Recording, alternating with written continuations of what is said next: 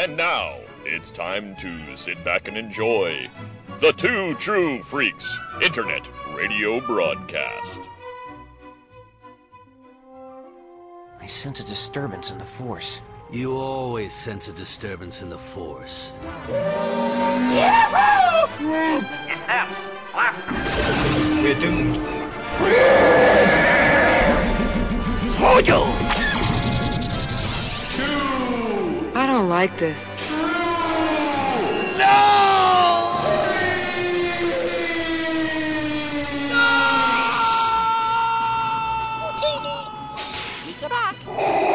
Really pissed me off. Oh, no! It's a trap! Chewie, get us out of here! You can't run. Ow! Help me! R two! This is where the fun begins. And now, together by live simulation via the internet, Scott Gardner and Chris Honeywell. Hello and welcome to Star Wars Monthly Monday number sixty-three. Scott and Chris are taking this month off, so I'm here with Scott Riefen and Gene Hendricks. Who's scruffy looking? Howdy! Yes, well, we're letting the guys take, take a break this month because we're doing Assistant Editors Month, and we're going to change things up. Different people are doing different shows, although I don't think anybody's doing anything different on uh, Dinner for Geeks. Are they, Scott? Uh, yeah, oh, we're maybe? trying to work that out. Oh, okay. We're trying Ooh. to work something out there. Yeah, because I know some of you guys are going to be on um, the Back to the Binge show. Back to the Binge, yes. And yeah, you would not believe the books we have picked out for that. I'm very excited. Oh. I yes. can't wait to hear it. Gonna I, some... I've never even heard of some of them. So, is it going to be some long synopsises? No, we're trying to break the tradition. So, hmm. Hmm. I see. Hmm. Since you regularly give me grief. What, what what panel of con are we on now, by the way? Yes, yeah, Scott was back to Apollo Smile. Oh yeah, yeah, that was a bad one too. I, uh, yeah. Oh, anyway, yeah. Apollo Smile. At least Con was a decent book that was being butchered. Did you ever read the rest of that? Oh, now the we're rest of this Con? In, yeah. No. Now, uh, yeah, it kind of uh, explained things out a little bit how he got his. Uh, well, you know what? I'm I'm still working on my seventeen part uh, thesis on it, so I'll, I'll just save that for later. And, and I've been waiting on you to summarize it for me. And uh, this is Star Wars Monthly Monday and not ah. Star Trek, so we don't want to cross the streams too much. So I believe uh, I believe you're going to kick us off. You you have something special for us. Uh, you've apparently you've recapped the entire Marvel Star Wars run, all in one fell swoop. Every one, all one hundred seven issues plus three annuals. Really? Nice. Yeah. Well, uh, I guess uh, take it away, Mister Riefen. All right, Marvel Star Wars in five minutes. Okay, it starts with A New Hope. If I have to summarize that, you don't need to be listening. But then after the Death Star, Solo and Chewie split off to go see Jabba and pay him what they owe him. However, they're hijacked by Crimson Jack and Jolly, who's never kissed a man. And they steal their reward for rescuing the princess. And they bum around on a strange planet, and they're approached by three space monks and hired to recruit the Magnificent Seven. But eight, and in space. And yes, there's a giant green bunny, but I wouldn't mess with the guy because contrary to rumor, he's a bit of a badass. Then they fight the guy from Mad Magazine and face the behemoth. Then they get captured again by Crimson Jack and Jolly, who's never kissed a man, and find out that he's taken Leia captive. He gets her free, and they go find Luke, who in a striking moment of irony has crash-landed on an all-water planet. See, he's from a desert planet, and oh, you get it. Luke's been taken by pirates who live in a floating Lincoln log ship. They shut down the pirates and run into space where they're stopped by Crimson Jack again! This time, he and Solo suit up for a space duel, and just as Crimson Jack's about to kill Solo, Jolly, who's never kissed a man, sacrifices herself to save him because she's secretly in love with him. So he gets to kiss her when she's dead. Kinda gross. Then Valance the Hunter, who hates droids, shows up where the Space Magnificent Eight were recruited and tries to find out the name of the person who destroyed the Death Star. By the way, Valance is half-droid, which is why he hates droids. Deep. Luke then takes a moment to extensively remember the time during Skyhopper races they had to fight off a bunch of sand people. Then it's time for The Empire Strikes That's it, just the Empire Strikes. Luke's mind touches Vader's mind to the Force and he blacks out. The Star Warriors take him to the Wheel, an off-track gambling satellite where they heal him, draw Vader's attention, and then get Han and Chewie thrown into Arena where only one will live. They barely escape ahead of Vader, but then they probably ought to flash back again because they're tired. Leia tells the story of Obi-Wan using a ship to play dead during the Old Republic era, then it's back to the present of a long time ago. TIE fighters raid Yavin base, but they can't figure out how they got there. Turns out they're hiding in a vortex on Yavin created by the Tagge family scientists. Luke checks it out, takes a stolen TIE, and destroys the turbine that creates the vortex. But wait! Valance the Hunter's back and he still hates droids even though he is half droid. He's looking for the name of the person who destroyed the Death Star because Vader wants the name and it's a hot commodity. He finds out it's Luke and thoroughly kicks his ass, only to have three P O intervene. three P O's attempted sacrifice causes a change of heart for Valance, who decides Luke is okay because he has a special relationship with droids. Ugh. He decides to protect him, but wait! Han and Chewie are holed up in a cave trying to escape the skinny cat-like Jabba the Hutt, one T. All of a sudden, they find out the cave's full of metal-eating bugs. The bugs eat half of Jabba's guys and then they get away only to have to rescue Jabba, for which he agrees to waive their debt to him. You remember that, right? Next, Vader finds out that a rebel deserter named Tyler Lucian knows the name of the guy who blew up the Death Star, so he goes to talk to him. Valance beats him there and gives his life on an acid planet to protect the coward. The coward sees this and sacrifices himself to protect Luke's identity. Leia then goes on an Imperial slave planet to sow the seeds of rebellion and helps a little girl sow some real seeds. It's sweet. Then the gang reunite to defeat the evil winged ruler of a planet whose three favorite Jedi are Obi-Wan Kenobi, Anakin Skywalker, and Darth Vader. Okay, so they can't count. Then Luke goes home to Tatooine, commandeers a sandcrawler, and discovers a secret Tagge plan to freeze the rebel fleet. Luke lays the smackdown to Baron Tagge and escapes from their clutches, only to barely warn the fleet not to get frozen. The Tagges, however, refuse to let it go. See, frozen, let it go. Anyway, meanwhile, Sister Domina travels to the rebellion to tell them that even though they're neutral, the Empire's vying for their services, and they'd like Luke to propose an alternative to her monastery on the planet of...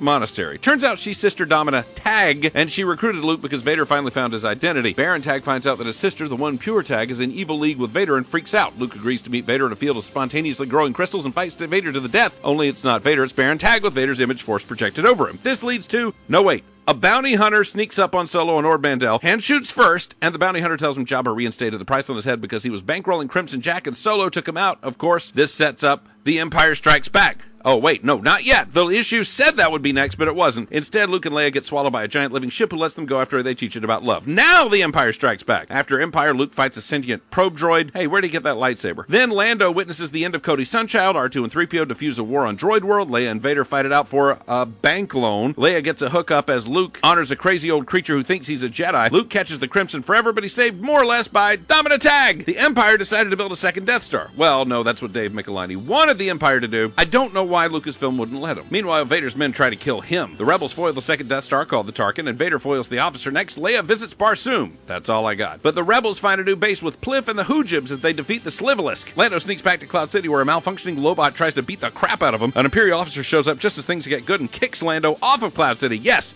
off of Cloud City. Lobot uses a jetpack to save him. They go down to Bespin to get help from the Ugnaughts. Meanwhile, Luke and his new lady friend Shira go to Cloud City to find Lando, only to mix it up with the Imperials. Cloud City saved, the residents come back home. Next, R two and three P O save the rebel fleet from being burned up by going on a spacewalk. Luke and Lando go to a market planet and are almost eaten by a trash monster. Then Luke finds out that his lady friend Shira was a refugee from the Empire, and she goes back to her home planet to honor their sacrifice to the Empire. The Empire has a new secret weapon, and Luke and new lady friend Shira go on a mission to stop it. They're in stolen ties, and during the battle, Luke has to use the Force to decide who's trying to kill him and blow them up. When he gets back, he finds the last tie he blew up was his new lady friend Shira. No! He's arrested and escapes, returning to her home planet to repeat her ritual, only to find she was an agent of the Empire and she was sending signals to Darth Vader.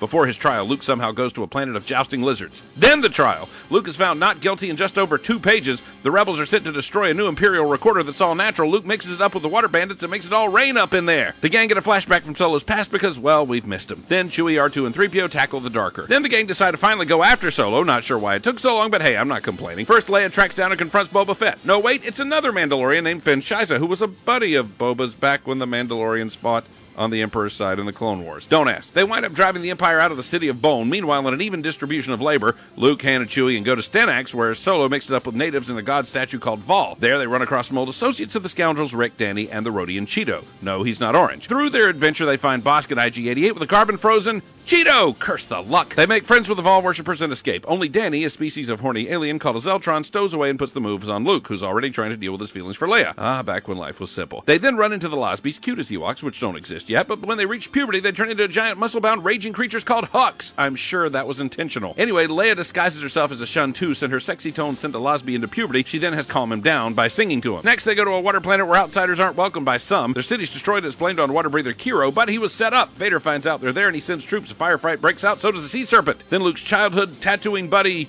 Wedge gets stuck on a transport after the Battle of Hoth and is about to give up hope when he's rescued by his old childhood buddy Luke. Luke disses some kids who idolize him, so one of them becomes a stormtrooper. Lando calls himself Drebble and dresses like Captain Harlock in order to scheme his way into a goddess called the Minstrel. three P O falls in love with a robot named Ellie, who is blown away looking out for her master. Then Return of the Jedi. Well, it would have been if they had run that adaptation of Marvel Star Wars, but they didn't, but this is where it would have been. Next, Boba Fett takes on Solo again on Tatooine after crawling out of the Sarlacc pit, but he commandeers a sandcrawler and winds up falling right back into the pit. Luke goes to hang with Kiro, and Kiro leaves his people and takes off with Luke. Lando teams up with a hot chick for a filler con game story and wins a crystal from a legendary star system in a card game and goes to their home for more, but it doesn't work out. The real Drebble wants Lando's hide, but he and Lando end up teaming up, and Lando gives him a gift, the Vol goddess statue, right in front of some Vols. Leia's life is saved by a stormtrooper from Alderaan. He dies. She cries. She's a chick. Rick, Duel, Dani, and Kiro show up, and everyone's in danger, and Kiro nearly dies trying to save everyone. Dani thinks he's hot. Lumia arrives on the scene. She wears armor like Darth Vader's, but with metal Princess Leia cinnamon buns. But who is she under that respirator mask? Hmm? Luke gets involved in a civil war on a planet where there's always a traitor. Always. Leia struggles with identity issues. Is she a soldier or a diplomat? On Kashyyyk, the gang meet a guy named Knife who looks like Frankenstein, and they bust up slavers. A potential apprentice for Luke shows up, but he's really his own sister, and he dies. Or she dies. Best left there. Luke settles issues on the planet of the kitty cats. Then the Losbys and the Ewoks declare war on each other. Yes, that's how far we've sunk. Then Knife comes back, Kiro's attacked, and Luke gets the crap beat out of him by Lumia and her light whip. Top ten cool things in the galaxy. Light whip. Luke manages to Hulk out and knock Lumia's mask off, and she turns out to be his new lady friend, Shira. Just let me tell you, back then, that gave a lot of life to a dying book. It was a cool reveal in the middle of a pool of sub-mediocre stories. Then a guy invade, one of them tortures and rapes Dani, and they develop a relationship. Hey, if it were written by a guy, I'd want him arrested. Next, Solo and Lando save some kids in a Goodwin Williamson story that comes out of nowhere. Then Lando falls ill, Han threatens to blow up a whole planet unless he's saved. Then a guy war resumes, and Han's childhood buddy, Bay, betrays them. Who? Just wait. Solo runs into his childhood buddy next for the first time in years. See, because of the hundredth issue, they had to be printed out of sequence. Yes, someone should be shot. First. They return to Kiro's world, save the day, and Kiro takes off to protect his people again. Leia winds up with a Nagai after a battle, and they're supposed to learn to trust each other. Then he's killed, and she cries again. All the girls have been crying in this book. Leia, three P O. Anyway, these giant bugs who were supposed to be allies actually turned out to be traitors. Hey, they're bugs. What do you expect? Then they change sides because, hey, they're bugs. What do you expect? Finally, thirty issues seem to have passed between issues one oh six and one oh seven, and they're fighting the end of a huge war. And Bay's a good guy again, and everyone's happy. The end of Marvel Star Wars.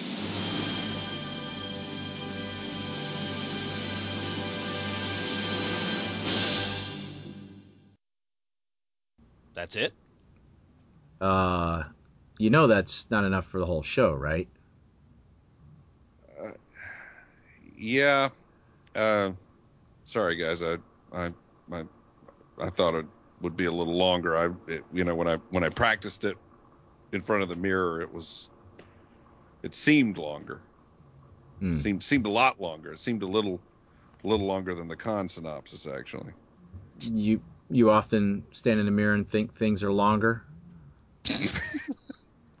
Well, the, that's okay. You, it, usually, yeah, yeah. yeah well, no, that's, that, no. Objects. It's uh, objects, objects are larger are than they appear. Larger than, well, yeah. No problem. No problem. Hey, could could you just move a little, little to your left? Um. Oh, okay. All right, Gene, push the button. But Bill, I don't think he deserves that. Wait, what? Just push the button. Fine. Well, on to plan B.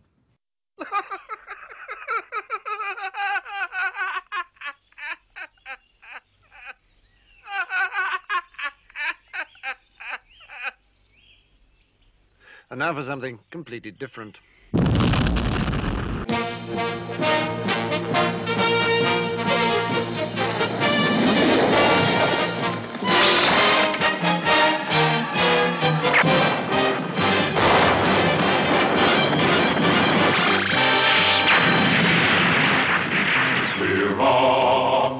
Space, we're leaving Mother Earth to save the human race.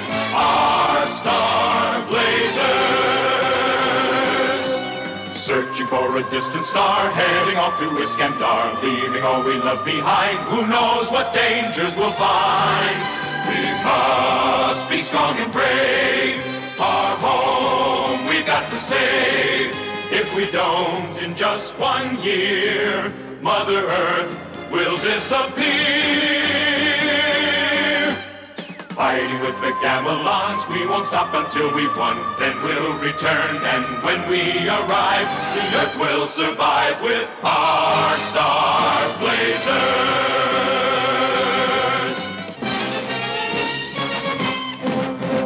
Welcome to not Star Wars Monthly Monday, as we had to ditch our other co-host, Mister Riefen. He had to make a hasty exit. And uh, instead, we are going to take the reins, Gene and I, and we are going to bring you Star Blazers Monthly Monday, Episode one, or, in parentheses, Star Wars Monthly Monday, Episode sixty-three. And so, don't worry, folks, Scott is fine.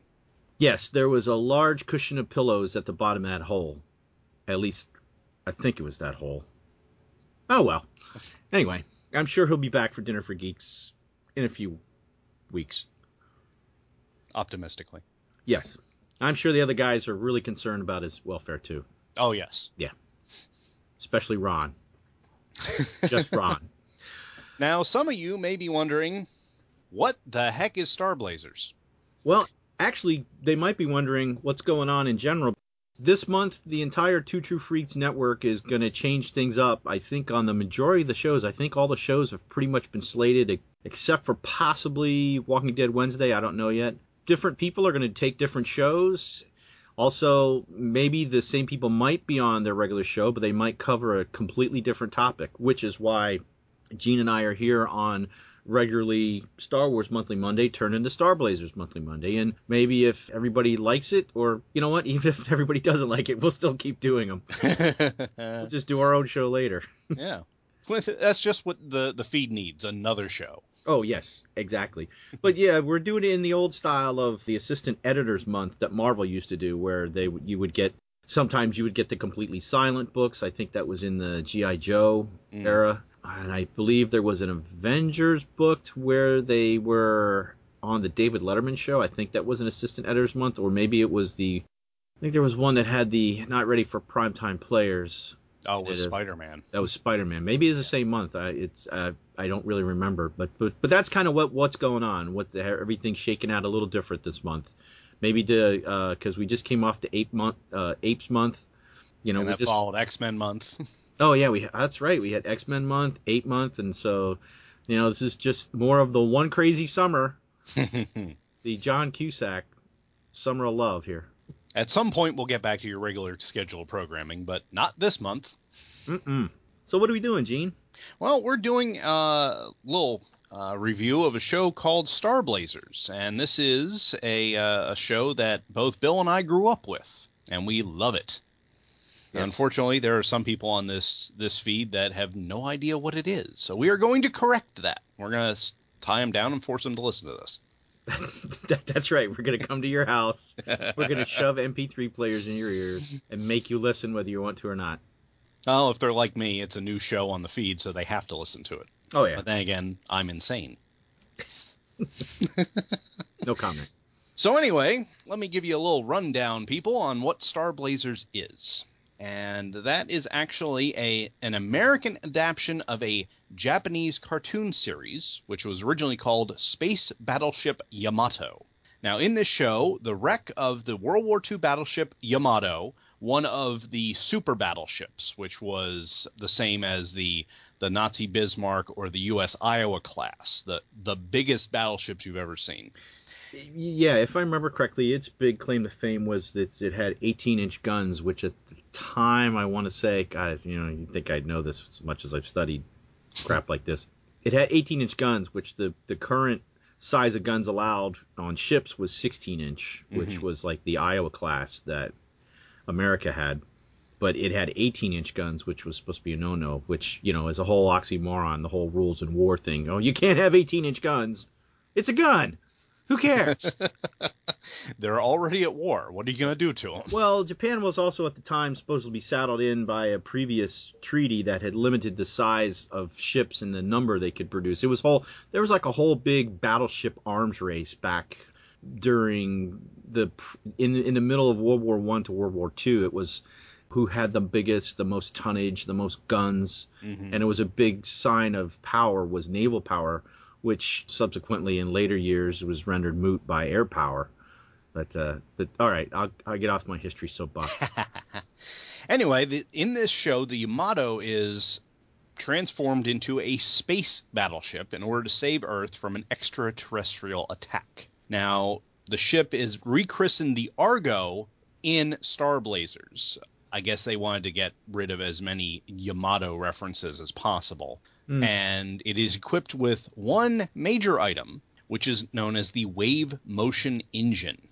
Now, this engine allows the ship to warp space and travel between two points without covering the physical space in between. Okay, but can... but yes, but don't be in a hurry.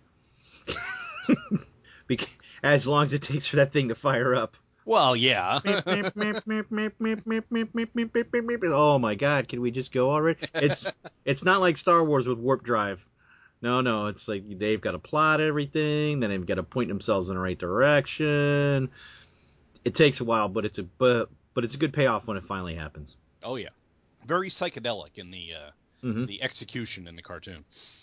Being that humans are the way we are, uh, a way was also found to turn the energy from this engine into a weapon, known as the Wave Motion Gun, which essentially turns the ship into a giant cannon capable of huge destructive force. Picture the Death Star's super laser, but mounted on a ship. It's that powerful. Yeah, and if uh, you haven't taken a close look at the um, Photoshop for this week's episode, go back and take a look. You might see something in the corner blowing up the Death Star. Now, this show ran on American T V from nineteen seventy-nine to nineteen eighty-four, and because it was aimed at children, the episodes were essentially kidified. Now, what I mean by that is that uh, references were made prior to something being destroyed that, oh, well, this is a robot tank, or everyone's evacuated this base. And, you know, the obviously large bottles of sake were referred to as spring water.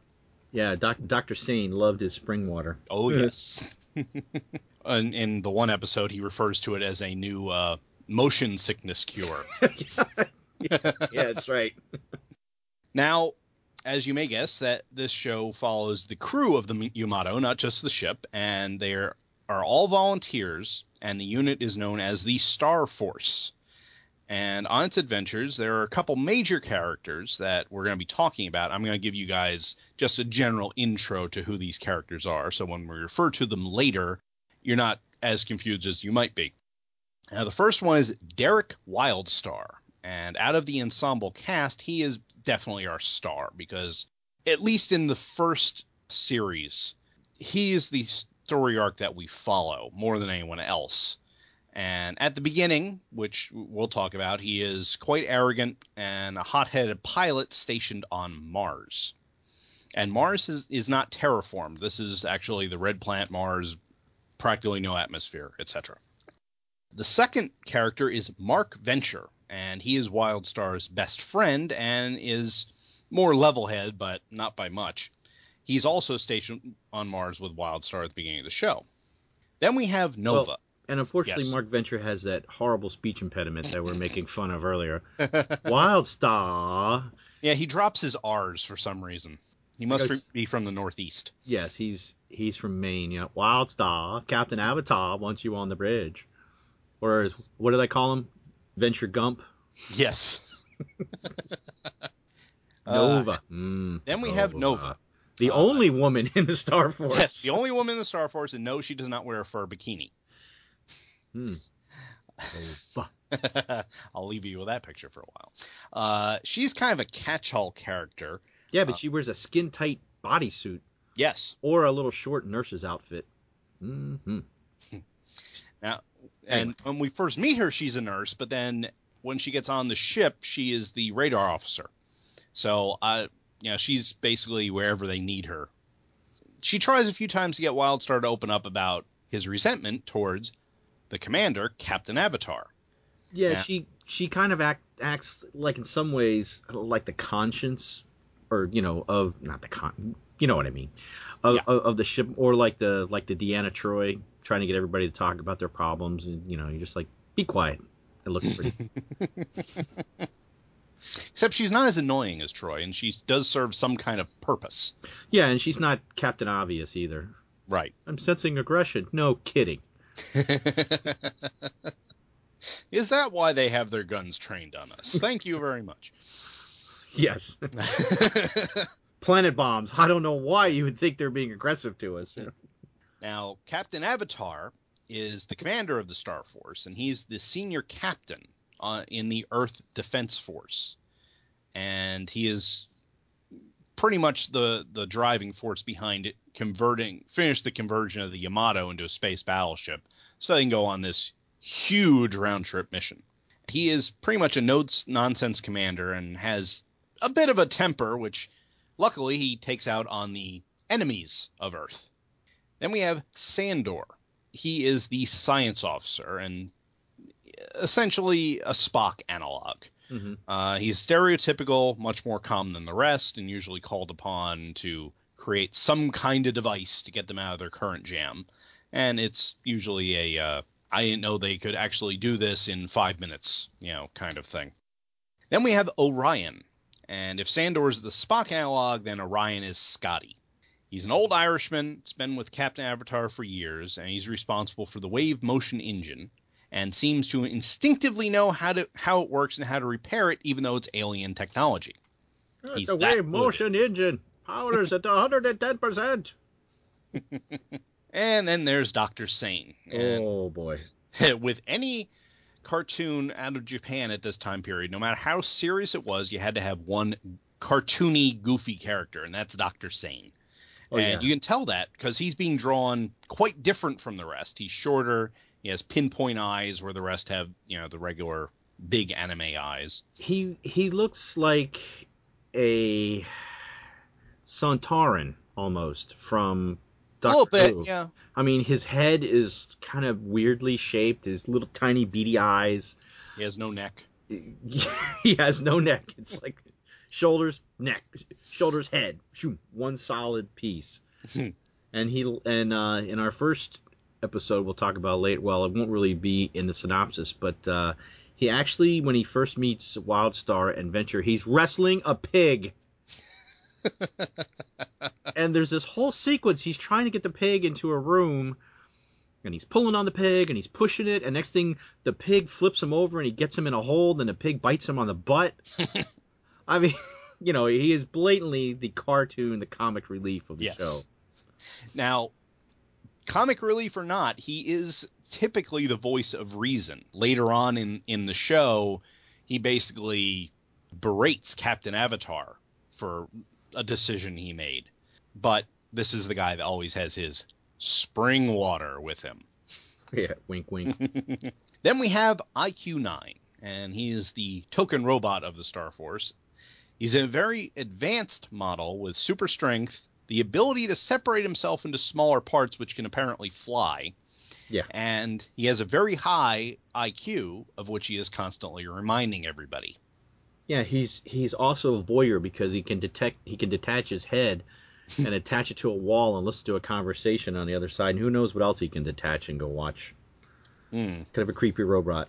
Yeah, well, in the uh, in the Japanese version, he is obsessed with Nova, to the point where they refer to him as the uh, the robot pervert. I'll have to go back and watch that again. Now, in addition to the Star Force characters, we also have their chief enemy, Desslok of Gamilon.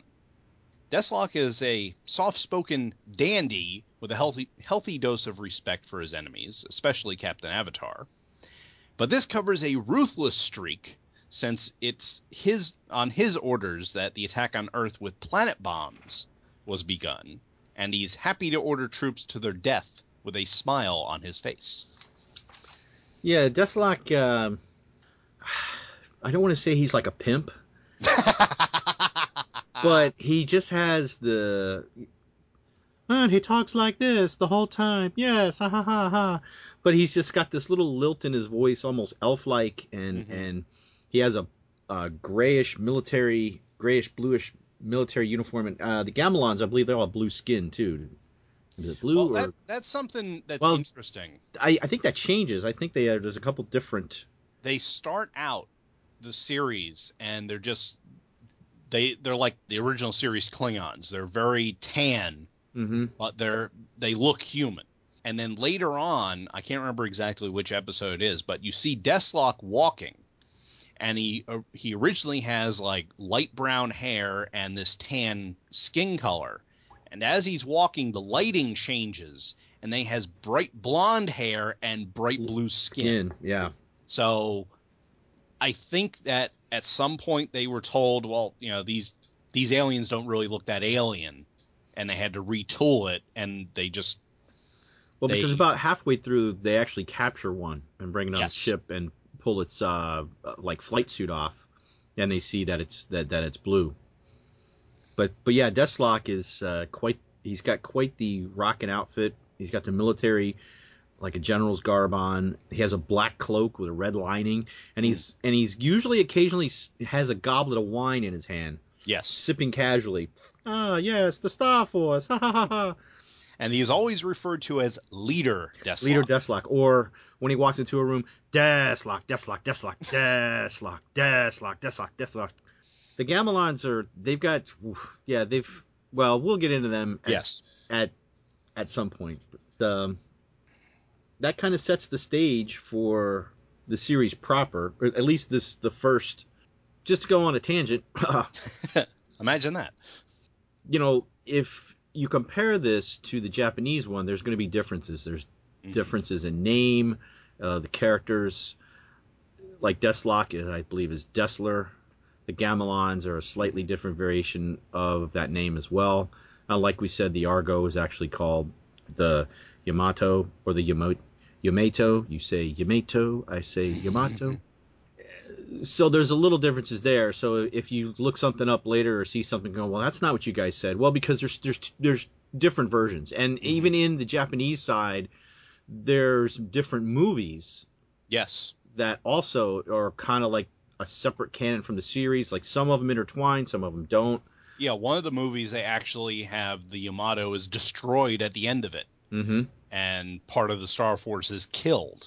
But then there was so much backlash about that that they said, okay, well, let's take the premise of that movie and we're going to make a completely different series out of it, but it's not going to just get destroyed at the end because obviously we have a moneymaker on our hands. We got better. And also in researching this, we kind of discovered, don't think it was this, didn't have time to really research it deep, deep, but something along the same vein was another show that I found that was uh, brought to America, was called Blue Noah Space Carrier, but over here was called Thunder Sub, which has a very close plot to the first season somewhat of uh, Star Blazers, but I believe it, uh, Thunder Sub was only one season. Okay, yeah. See, I've never even heard of it until you sent me that link. Yeah, I, I was, was like, what? And it's more like a uh, like a carrier. Although, mm-hmm. oddly enough, the front of the ship opens up and there's a giant gun inside it. Hmm. Where have I seen that before? Yeah. Argo. Well, this was actually the the Argo was actually the first one that had some type of super weapon like that. Because ev- everywhere I see it referred to, because it, when did the first series come out? Because it was over here in seventy-nine. I think the the original Space Battleship Yamato was in like nineteen seventy-six or something. So, uh, yeah, I'm not quite sure, but yeah, the original air date of episode one was September of nineteen seventy-nine. Mm-hmm. So. Well, that w- that was over here. Right, right. That was here. Yeah, uh, Space Battleship Yamato in Japan wa- was in nineteen seventy-four. Wow. So th- mm. this super laser on this ship predated Star Wars by three years. Hmm. Very nice. And then the second series was nineteen seventy-eight, and the third series was nineteen eighty in Japan. Well, well, now that we've talked a little bit about the series, where did you first discover it? Well, I first discovered it. I see. Here's the thing. I I always remember this show. You know, I don't have a memory before I knew about the show. It was on Saturday mornings, really early. Mm-hmm. This was one of those that you had you had to you know really annoy your parents because you got up so early to to watch it. And I think it's because it's even though it was kiddified, it still had adult themes. So they want to make sure that, you know, well, yeah, there there there was deaths in, you mm-hmm. know, there's some pivotal deaths of certain characters that it wasn't the G I Joe version of, you know, oh, there's a parachute, oh, there's right. a life pod. You yeah, know, they actually hit things with their lasers. Yeah, and things did blow up and people did die, but it wasn't played up as as much. Right.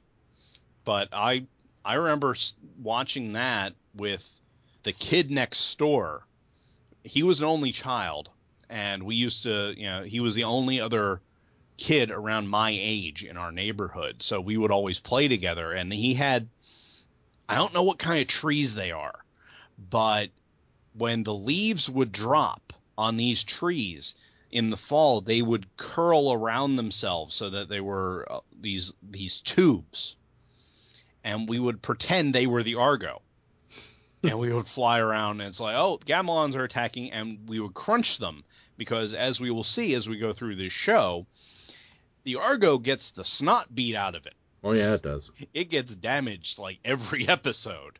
So it was like, but there were so many of them, it's like, you know, we would crumble it up, and it's, okay, repairs, and pick up another one. There it is.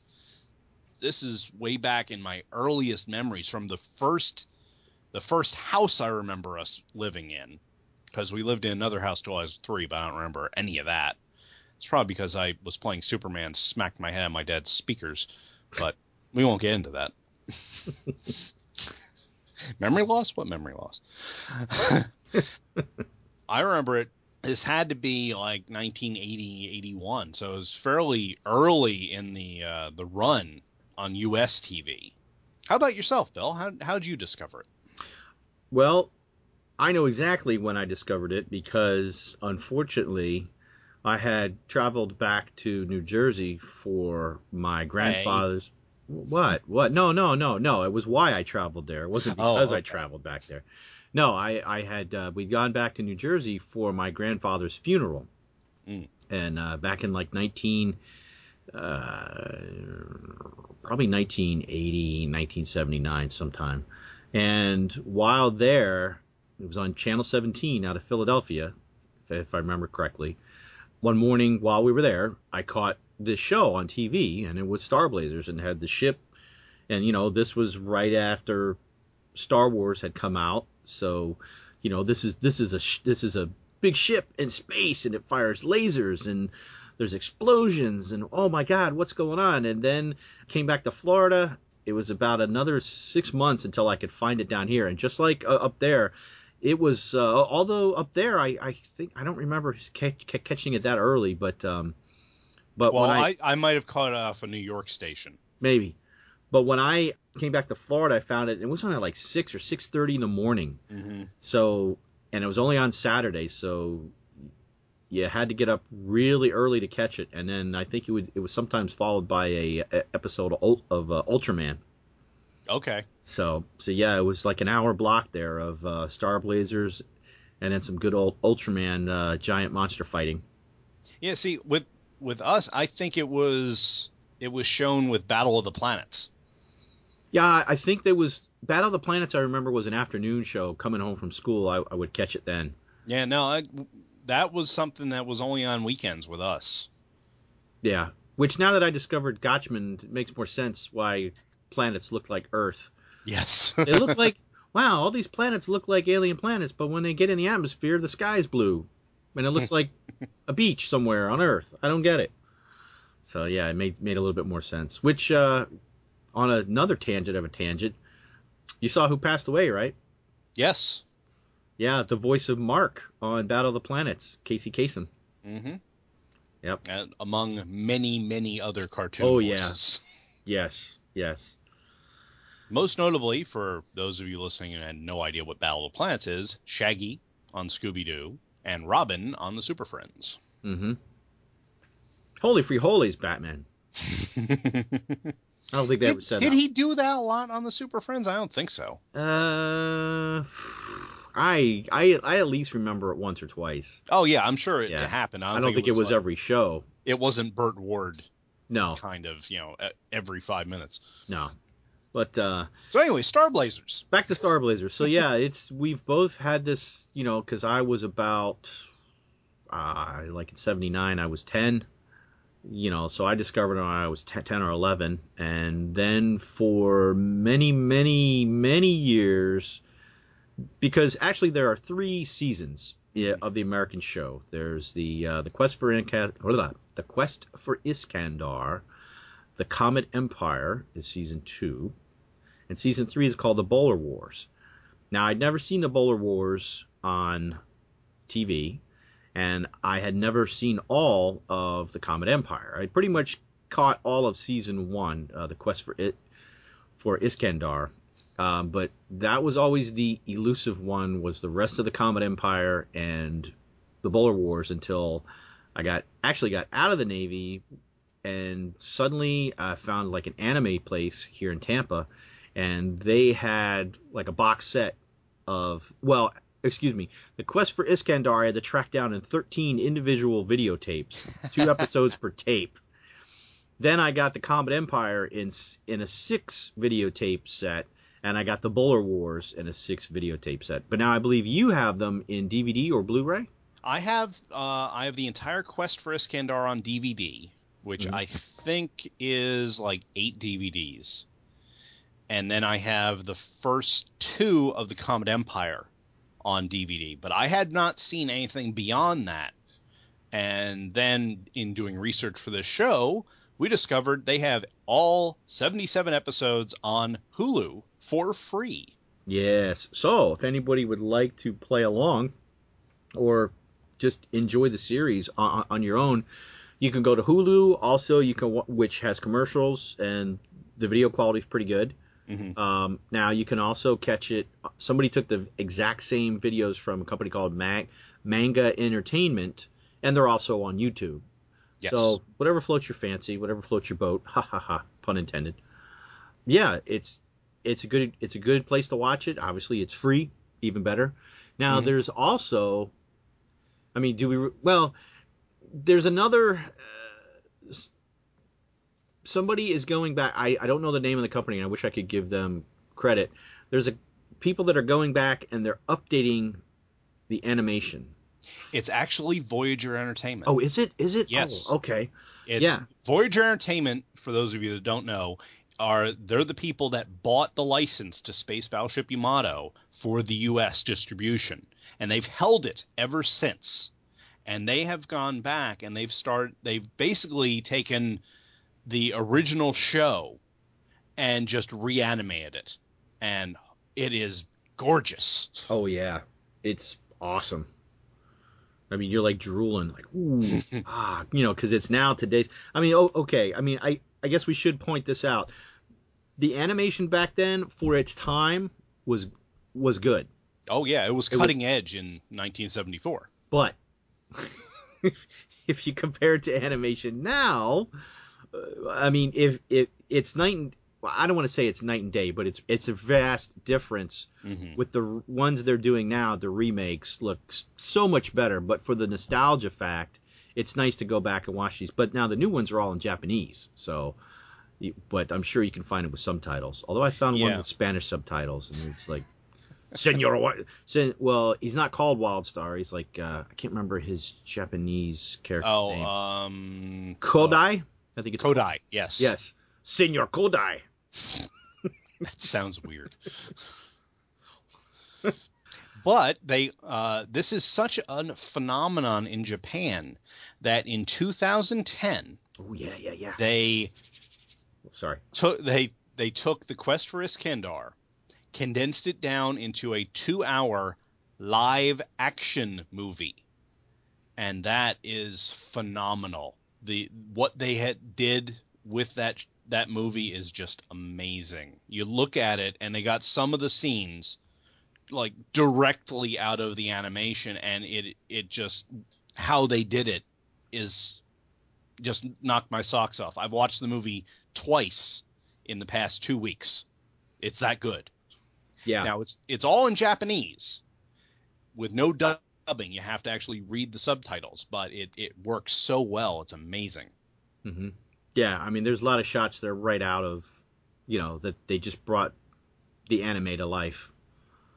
You know, and, and, and then even better, I mean, it's just like the space warping scenes and things that they can do with the ship. Ah, it, it, it's, if you like some space battles with cutting edge tech, phew, this movie is awesome. Oh yeah. And that also is, is out there floating on YouTube. Although I would like to pick it up. I think it's just getting released, or there's a there's a Blu-ray for it in, in America. I don't. I'm yeah, not... I I've I haven't looked for it. I I know it has been available in Japan for a while, but I don't think there was anything in our region until recently. Yeah, and much like uh, well, you know what? Nope, I I'm not going to finish that because I don't want to spoil anything. Shut up. But I, I I think if if I'm if memory serves, the American D V D and or Blu-ray is available on Amazon. So if you're going to buy it, make sure you go through the Two True Freaks site and click on the Amazon link. Oh, yes. Yes. Got to get that plug in. Mm-hmm. Gotta, we got to keep Monzo happy. Yes. Because I still don't remember what happened when I went up to upstate New York about the Monzacare with me and a pig named Arnold Ziffel. It's all a blur. Somehow I ended up back down here and I don't know what happened to Arnold. Maybe we'll find out one day. Yeah, he's with Doctor Sane. oh, oh, that was the pig. Yeah. Oh, that's what happened. He he got shunted into the future, and he's the pig that bit uh, Doctor Sane on the butt. Well, do you think we should talk any more about the series proper, or start getting I, into? I think, uh, really, I think any more talking about the series is going to spoil some future episodes, and I don't right. want to do that because they're the story is just so good in this that I don't want to, you know, keep anyone from the suspense or the, the mystery in in some of these episodes, which is, you know, worth the price of admission, which is mm-hmm. free. So yeah. Why don't we take a break and then we'll come back and we'll talk about an episode. Sounds good. Hi, I'm Gene Hendricks. You may remember me from such shows as the Hammer Podcasts and the Quantum Cast. I'd like to tell you about some special shows that I'm doing with some of your favorite podcasters. These shows are all about the live-action versions of comic book characters, and I'm calling them Legends of the Superheroes. In each episode, we'll be looking at a different T V show or movie featuring characters like Wonder Woman, Doctor David Banner, and let's not forget about the non-superheroes, such as Swamp Thing, Captain William Buck Rogers, and many more. Look for the Legends of the Superheroes specials under the Hammer Podcasts at two true freaks dot com. Oh, and we're back. Man, I good thing I had that Wave Motion Engine to take me over to the bathroom. Because I used the Wave Motion Gun and shot some stones. Oh, sorry. A little too much personal info there, I guess. Oh, why should this show be any different? Alvin, where are you, Alvin? I think Alvin's a Gamilon.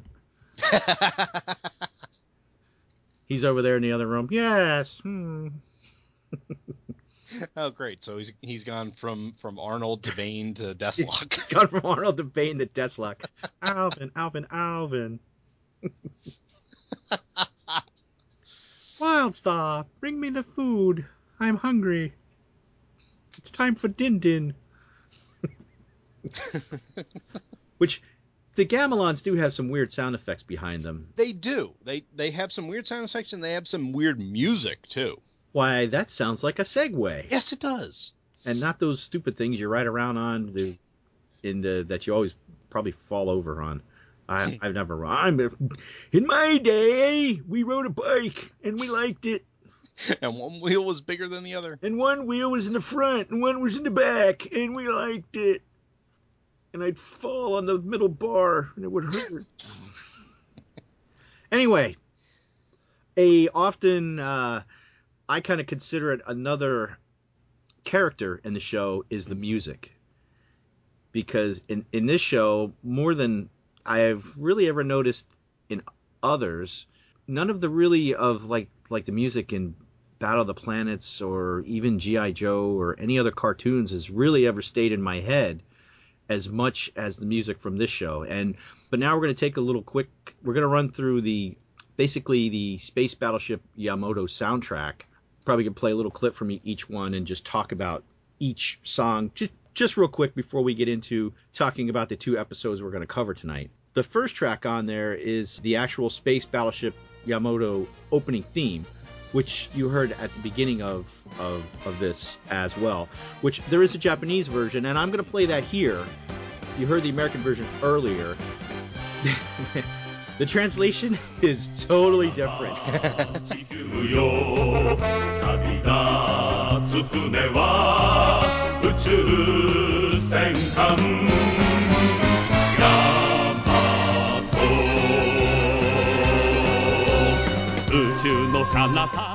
Well, it's interesting because the you, if you know the Star Blazers theme, mm-hmm. you can hear why they had to use certain words. Mm-hmm. You know, like they the whole name Star Blazers is to go over Yamato. Yeah. Yamato.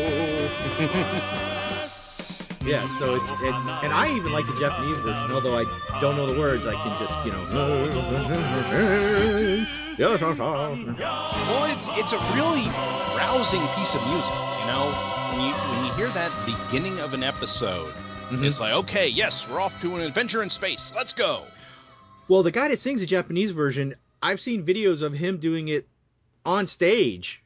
Really? Like, oh, yeah. Yeah, mm-hmm. there's there's he's on stage. There's an orchestra. There's background singing. They, they have a whole music thing because one of the other ones we're going to cover later has the women. I think it's actually the next one we're going to talk about. Uh, mm. the, the universe spreads into infinity, and it opens with the women going, ah, ah, ah.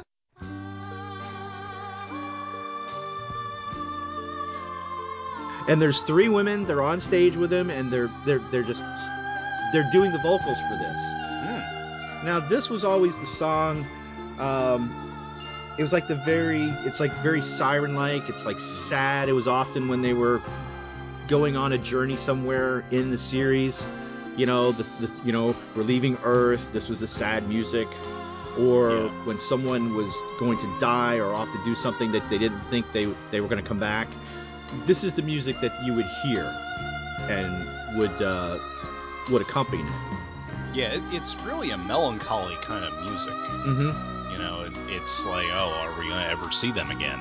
Kind of yeah, thing. and and a lot of these tracks on this soundtrack are just just like that. They they they're all over the place with different mm-hmm. themes, which well for, for the entire show. It's a soundtrack for the entire show, and a lot of these will be reused again in the other seasons, and if uh, we get that far in our show here, we'll cover that other music when we get to it.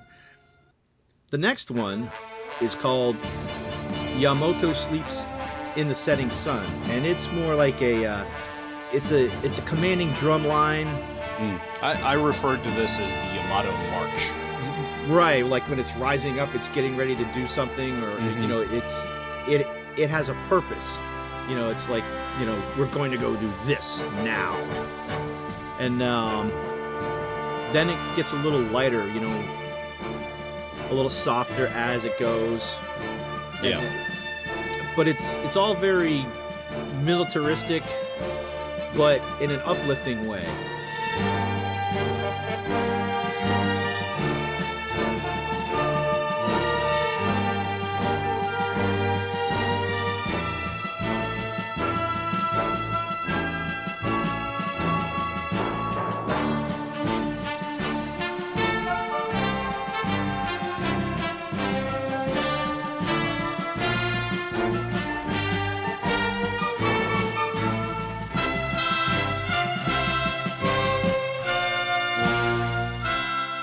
Yeah, it, it's basically, it's the main theme just slowed down a bit. Right, and we'll see that in a, a lot of these are just a variation on the main theme, mm-hmm. which next one we go into, track four, which is Yamato Launches from Earth. And this is when the first time it rises out of, um, which we'll discuss in our synopsis, is that it was buried. When it sunk, it went down in the sea, and then it was embedded in the seafloor. But because of the planet bombs, all the water's gone on the planet Earth. So it's exposed, but it's covered in rock, and this is when it first breaks free. and then it turns into this seventy-ish, you know, it's like real, you know. Well, it, the, the, the visual for you guys is the Yamato breaks free of the Earth. It's, you know, now it's up and flying. It's and reborn. The, yeah, and then this, it goes into this joyous, like, yeah, we're flying! Isn't this great? And yet, Sorry. Yes, the battleship actually has wings. Oh, yeah. That's great. Oh, yeah.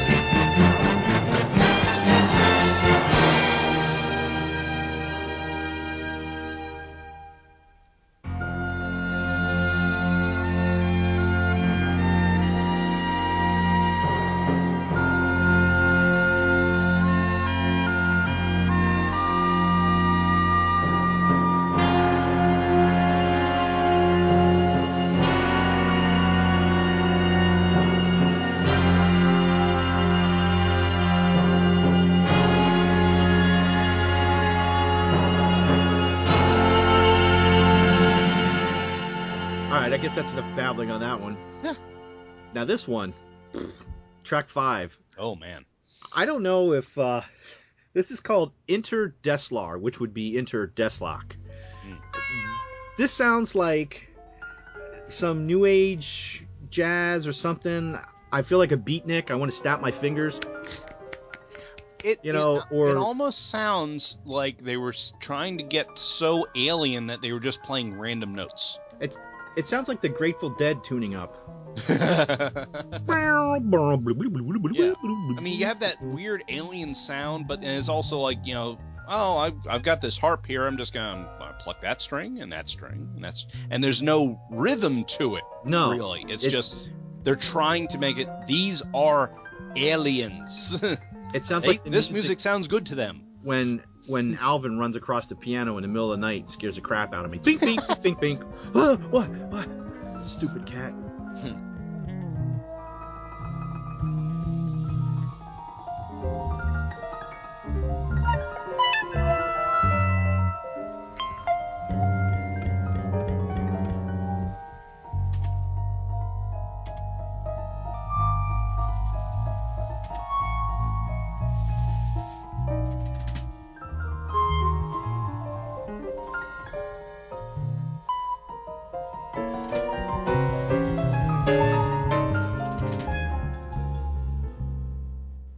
Track six is called The Women of Iskandar, which is the, oh, look, it's a pretty girl music. It's the, oh, da, da, I'm a dainty girl, I'm so pretty.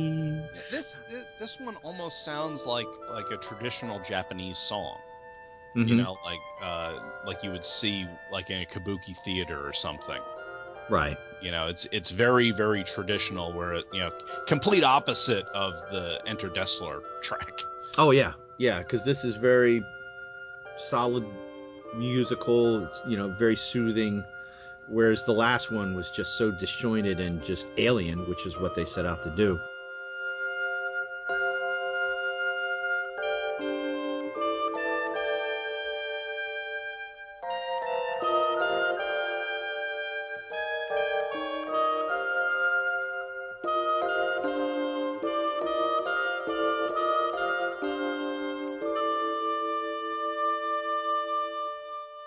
Then we go into track seven, which is entitled Sorrow, which yeah, is again... Boy, is that a descriptive name. I know. This is such a such a heavy, just sad. Yeah. It's like... And that that's something that this show... Well, the name is Sorrow, so I don't yeah. know what else we expect out of it. You know? Yeah, but I mean, the, the show was so good at using this music mm-hmm. to force the mood, you know? It, it that... that, well, that's why you and I remember all this. Oh, I know. This, oh. this, you know, the music is what has stuck with me. I was so happy to find these tracks, too. Mm-hmm. Um, it's just... Um, I do have a... Uh, and I might see if I can just go buy the soundtrack for... for better quality, because I've bought soundtracks for anime games before and such, like uh, Final Fantasy seven. I have like a four disc thing I bought straight from Japan. It was like sixty oh. bucks. Yeah, just that... because I love the music in that game. Well, that won an award for the music. Oh, did it? Oh, yeah. Final Fantasy seven's music won some like uh, some video game award for like you know best original score. Mm. And it and it wasn't because of that annoying Chocobo chicken song.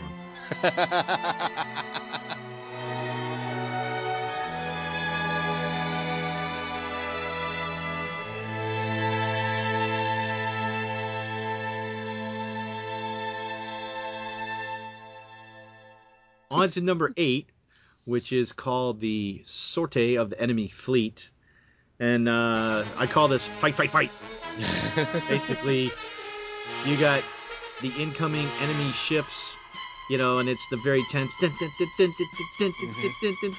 kind of. It reminds me a little of, you know, the the Star Trek, you know. Da, da, da, da, da, da, da. Oh, yeah, the Doomsday Machine. Right, but this one's a little bit more faster, and it's got strings and, and percussion in it. I mean, it's just really, really pretty good.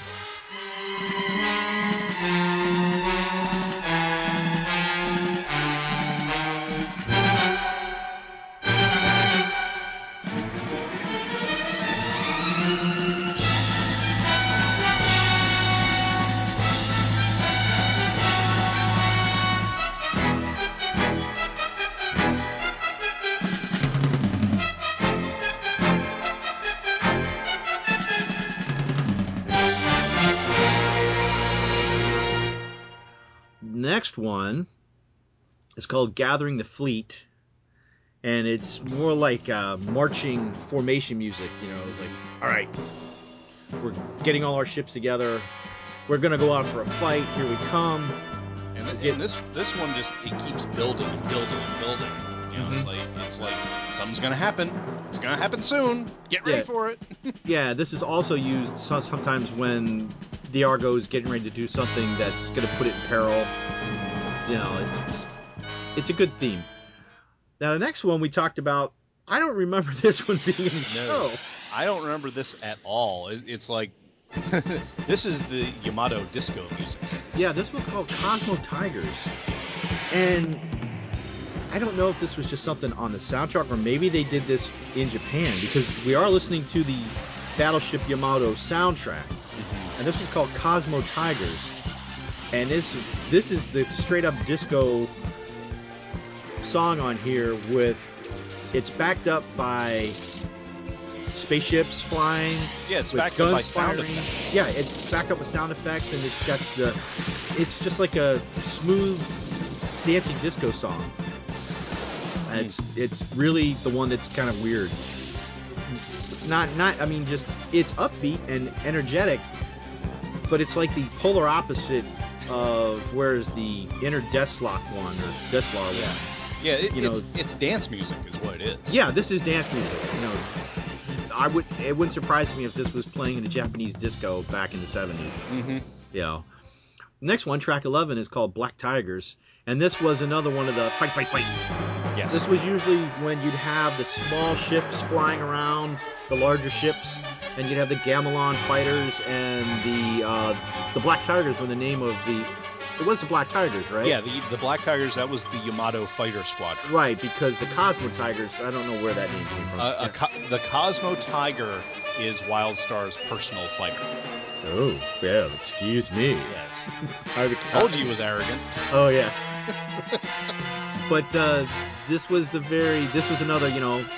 like the Star Trek da, da, da, da, da, da. This was this sounds more like the the fighting like the you know da, da, da, da. Yeah like yeah, this, close it, quarters combat fighting. Yeah, you listen to this and you can you can picture like a, a, a dog fight going on because like yeah. oh you know he's coming to get you oh, I'm I'm behind him I got him nowhere to go. You know, but I think it, this was also used when like when they were infiltrating a base or something. Yes. Like in the is it. Uh, Is Sergeant Knox in this series? Or is no, it, that's uh, Common Empire. Common Empire, yeah, because at one point they picked up some Space Marines, and uh, I think this is used like when they're infiltrating stuff. But the Star Force went on, quote unquote, away missions anyway. So yeah. So next we come to romance. This is another one I don't remember. Uh, well, it's real short. It's only forty-seven yeah. seconds, mm. but I want to say. I don't know, like maybe sometimes when we were looking at Nova, or um, there was a flashback when Wildstar was a kid. Okay. I want to say this is in there, although the title wouldn't really make any sense with it. But, but yeah, that's that's that's romance. Mm. So the next track, thirteen, is called "Search Ship," and this is like the okay, we've got something to do on the ship. We got to fix it. We got to search the ship. We got to find something. And this has, this is seventies funk, right down to heavy bass, to Juan Chicabras with guitars, you know. And it's got horns. It's just funk is what I is what this yeah. track is to me. Yeah, I because of, I've seen the show, I just immediately think, oh, this is when they're repairing something. It's like in the. Uh, It's like the factory music in Looney Tunes. Dun, dun, dun, dun, dun, dun, dun, yeah. dun, dun, dun. Well, this is also, like we talked about earlier, this is the music, like when they're traveling, like yes. on the ground or something. This is the music that's played when uh, Wildstar Venture and Doctor Sane and I Q nine hop in a ship to go out in the middle of nowhere. They, they're not sure where they're going. But this is the music that plays behind them.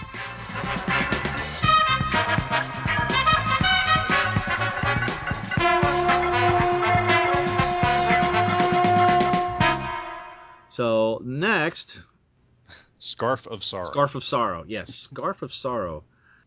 This is like a variation on the main theme. This is yeah. one of the ones. This is like the sad version.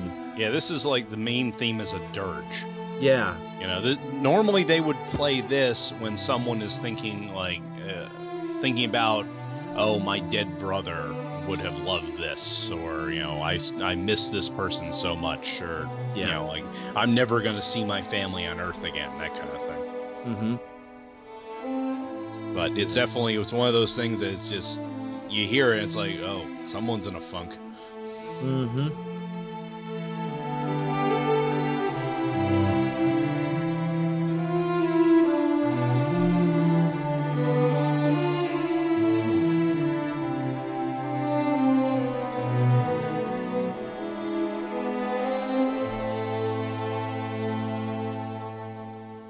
And the next one is called Shocking Scarf, which is like, I call it the dun dun dun yeah. music.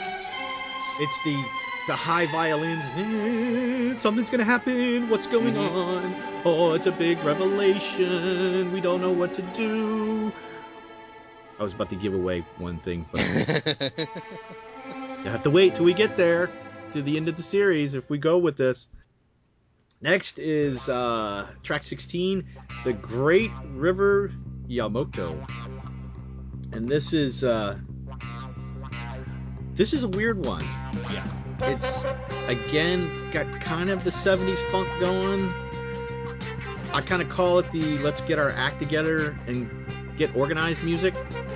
Yeah, and also the end of this track is what they play at the end of the episode when the narrator is saying, you know, you know oh, that's right. This is there this is what's going to happen. three hundred sixty-four days left. Hurry, yes. Star Force. Hurry.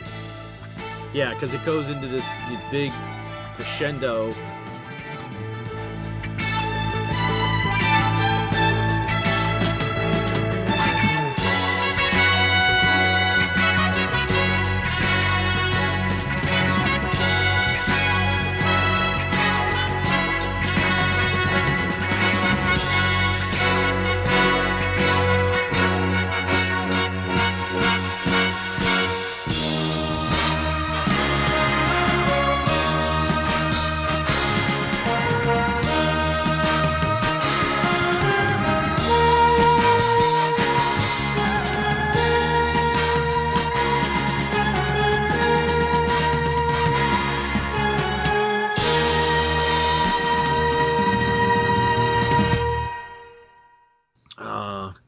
Track seventeen, Crossing the Beautiful Ocean. We got a lot of harps, strings. It's the Everything's Alright song. This this is the song I most associate with Nova. I also associate this with We're on Earth. That, yeah. Because it always seems to play when they're on a beautiful planet side. Right. You know, it's like, oh, we're out of space, we're all together. Ooh, it's hot Nova. Yeah, it's, this is where they take a breather, you know? Yeah. And, you know, anytime you see Nova, they usually kind of blur the lens. Yeah, it's like the uh, the women in Star Trek. You know, they always have the fuzzy focus on them. Yeah, you get the fuzzy focus. Somebody smeared Vaseline on the screen, you know? Ew. So. That was Kirk. Wow, yeah.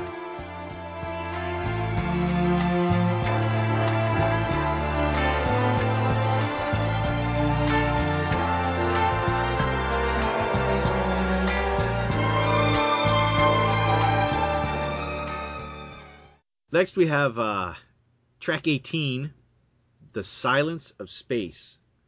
Now this is uh, this is like a, I call it the lonely space travel music. Like mm-hmm. like they would open with, with a scene and they would just show space, and then they would pan across and then you'd see something, and then it's got like a little bit of synth, or I don't know if it's harpsichord in here, but it's very, you know, eerie, ethereal space type music. Right. You know, questioning what's out there, what are we getting into. So I mean, like I said, a lot of these set the tone for what you're watching, because I really think that if if this show did not have this music, I don't think it would have made such an impression on me. No, no, not at all.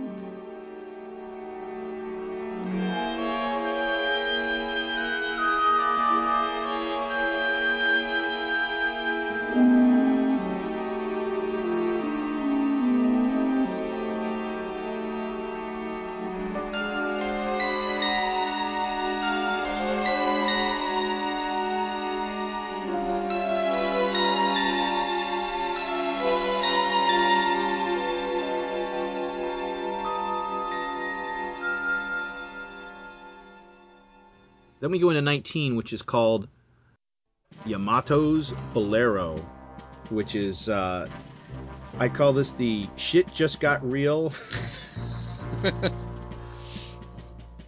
and stuff's going to happen. Yeah. You know, it... Because it's very, it's another variation of the theme, but it's like, all right, something bad is about to happen. Yeah, th- this has got a lot of snare drum in it. Mm-hmm. So it sounds like it's, you know, they're beating to quarters or something. Yeah, or, or like... like at a funeral, then, you know, like like a march, like a dirge. Yeah. But but then it builds. This also builds at the end. It goes up to like a large crescendo with uh, the strings. Yeah, I, I just wrote down, will they make it? Yes. That's what it yes. sounds like. It's like a, you know, it, it's like going into a commercial break. Are they, whatever they're doing, are they gonna pull it off? Mm-hmm. Um, another lovely planet side tune is called Meadow, and mm. uh, that, you know, is just as it implies. It sounds like you're, you know, you're down on the planet. You know, it's nice, nice, relaxing. You know, it's a nice little catchy tune. You know, it's it's nothing right home about, but it's good like background filler music. Yeah, it's it's just, you know, a, a break time kind of mm-hmm. thing. You know, the, between the uh, the vast amounts of damage that they take. Yeah, yeah. Now, the next track, I call it, well, the track's called Ghost Town. Mm-hmm. I call it the We Are Walking Into a Trap music. Yes. Because it's, it's a trap. It's like they know it's a trap, but they have to go anyway. Mm-hmm. It's just so ominous sounding. Yeah, this is where they're, you know, infiltrating the enemy base, and, you know, they can get caught at any moment. Mm-hmm.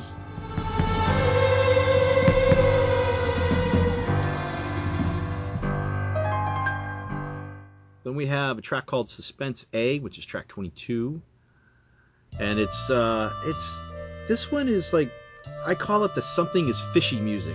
Mm-hmm. Like this is prior to the trap. It's like they're coming up on something, they're not sure what's going on. You know, that shouldn't be there. Well, let's investigate. Let's send something out. Right. You know, it's you know it's it's the questioning, and and it too builds a little bit at the end to a nice little, you know, not a big crescendo, but a small one.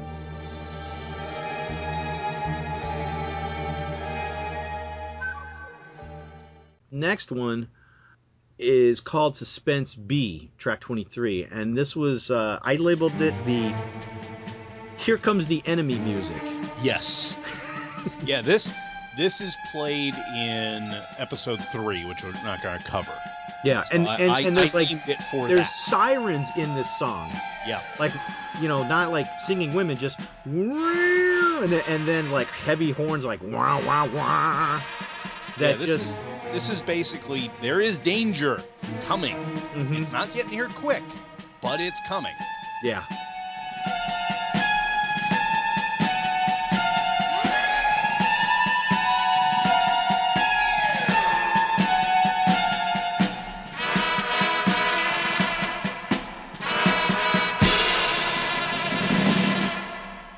Then we have track twenty-four, which is called The uh, Launch of the Ship.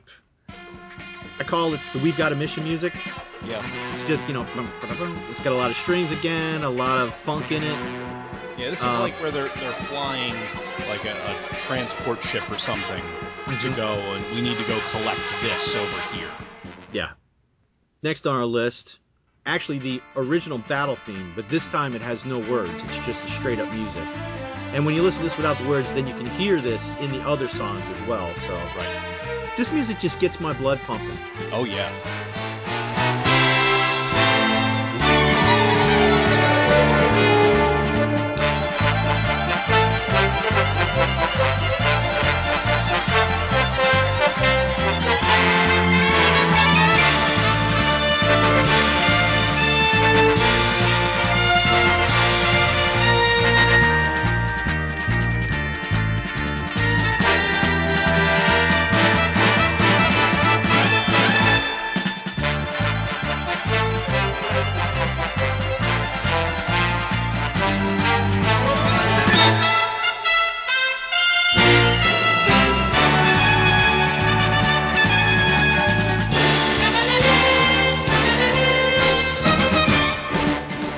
And now, next, though... And and then we take it down.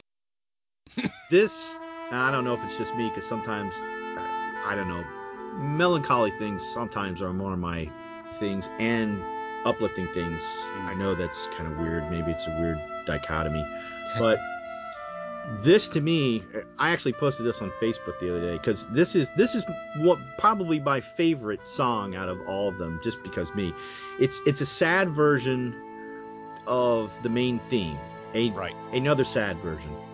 And this, there's two rises with the strings and stuff in it, that in, in the middle and one at the end. And when they play, it makes it makes the hair on my arms stand up.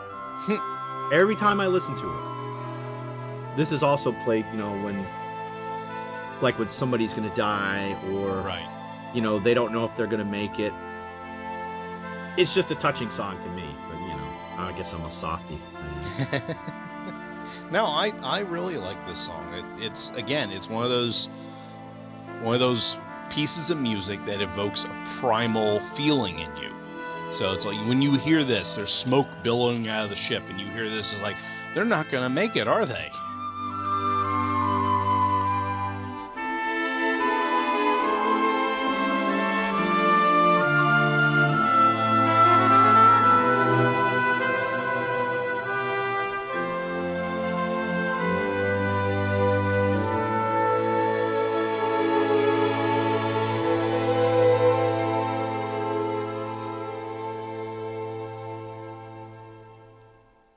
The last one we're going to cover tonight is called uh, uh, track twenty-seven, A Desperate Situation.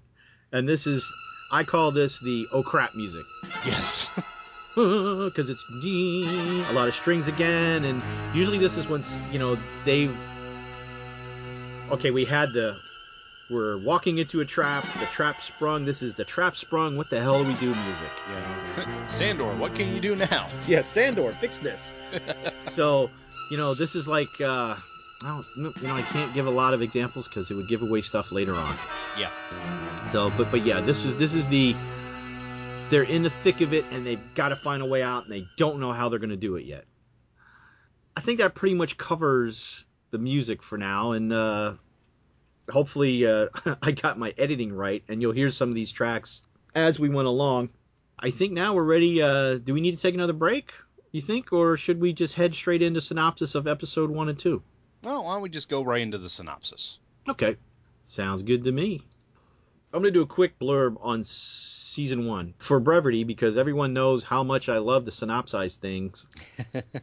I'm and it is Japanese, so hold on to your hats, people. Yeah, no, no, I'm, I'm I'm reading on, I'm cheating, and I'm using w- Wikipedia. But there's a quick blurb about season one, which I don't know if we completely covered. Did you cover it in your opening? No, no, I, I just gave the broad strokes of what the show was about. I didn't oh, okay. do anything about the quest for Iskandar. Okay. Well, season one, the quest for I- Iskandar. The plot opens, or I should I say this like, like the narrator?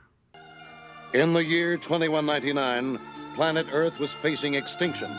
In the mid twenty-first century, the mysterious planet Gamilon, a planet outside our solar system, declared war on all of Earth. These evil marauders of space, known for their ruthless warfare throughout the galaxies, began to bombard Earth with their deadly planet bombs. The surface of the Earth became unlivable. People could only survive by moving to underground cities far below the Earth's surface. There was no defense against the bombing. The nations of the world fought as one against the Gamilons, but one by one, Earth's space fleets were defeated. The Gamilons demanded total surrender, but the Earth Defense Command refused. So the Gamilons continued their attack. And now another danger looms. The deadly radiation pollution caused by the bombs covers the Earth. And soon, even the underground cities will no longer be safe, as day by day, the radiation sinks deeper into the Earth. Earth is now hopelessly contaminated. In a year's time, all life on Earth will be extinct. Now, one last desperate battle between the Earth Defense Fleet and the Gamilons is being fought near the planet Pluto. Earth has only one space battleship left, commanded by Captain Avatar. The narrator, we got to talk, talk about him him for a second, because he's another character. The opening and closing narrator is awesome. I don't know who he is. It's not Ted Knight. He's Ted Knight-ish. Those of you who don't know what who Ted Knight is, go watch the Super Friends, and then go watch Mary Tyler Moore. Meanwhile, at the Hall of Justice. Justice. Yeah. But the narrator sets, in the beginning, he gives you a recap of what happened and where they're at. But at the end, he's always so desperate with his outgoing. It's a countdown through the entire series. And it, like the last, you know, he says, will the Star Force make it back? There are only three hundred sixty-four days remaining before life on Earth is extinct. The hopes of all mankind are with the Star Force. But can this ancient ship, with its brave but inexperienced crew, travel one hundred forty-eight thousand light years and back in just one Earth year? Does Earth have a chance to survive? Will the Star Force return in time with the Cosmo D N A from Iskandar? Now there are three hundred sixty-four days left.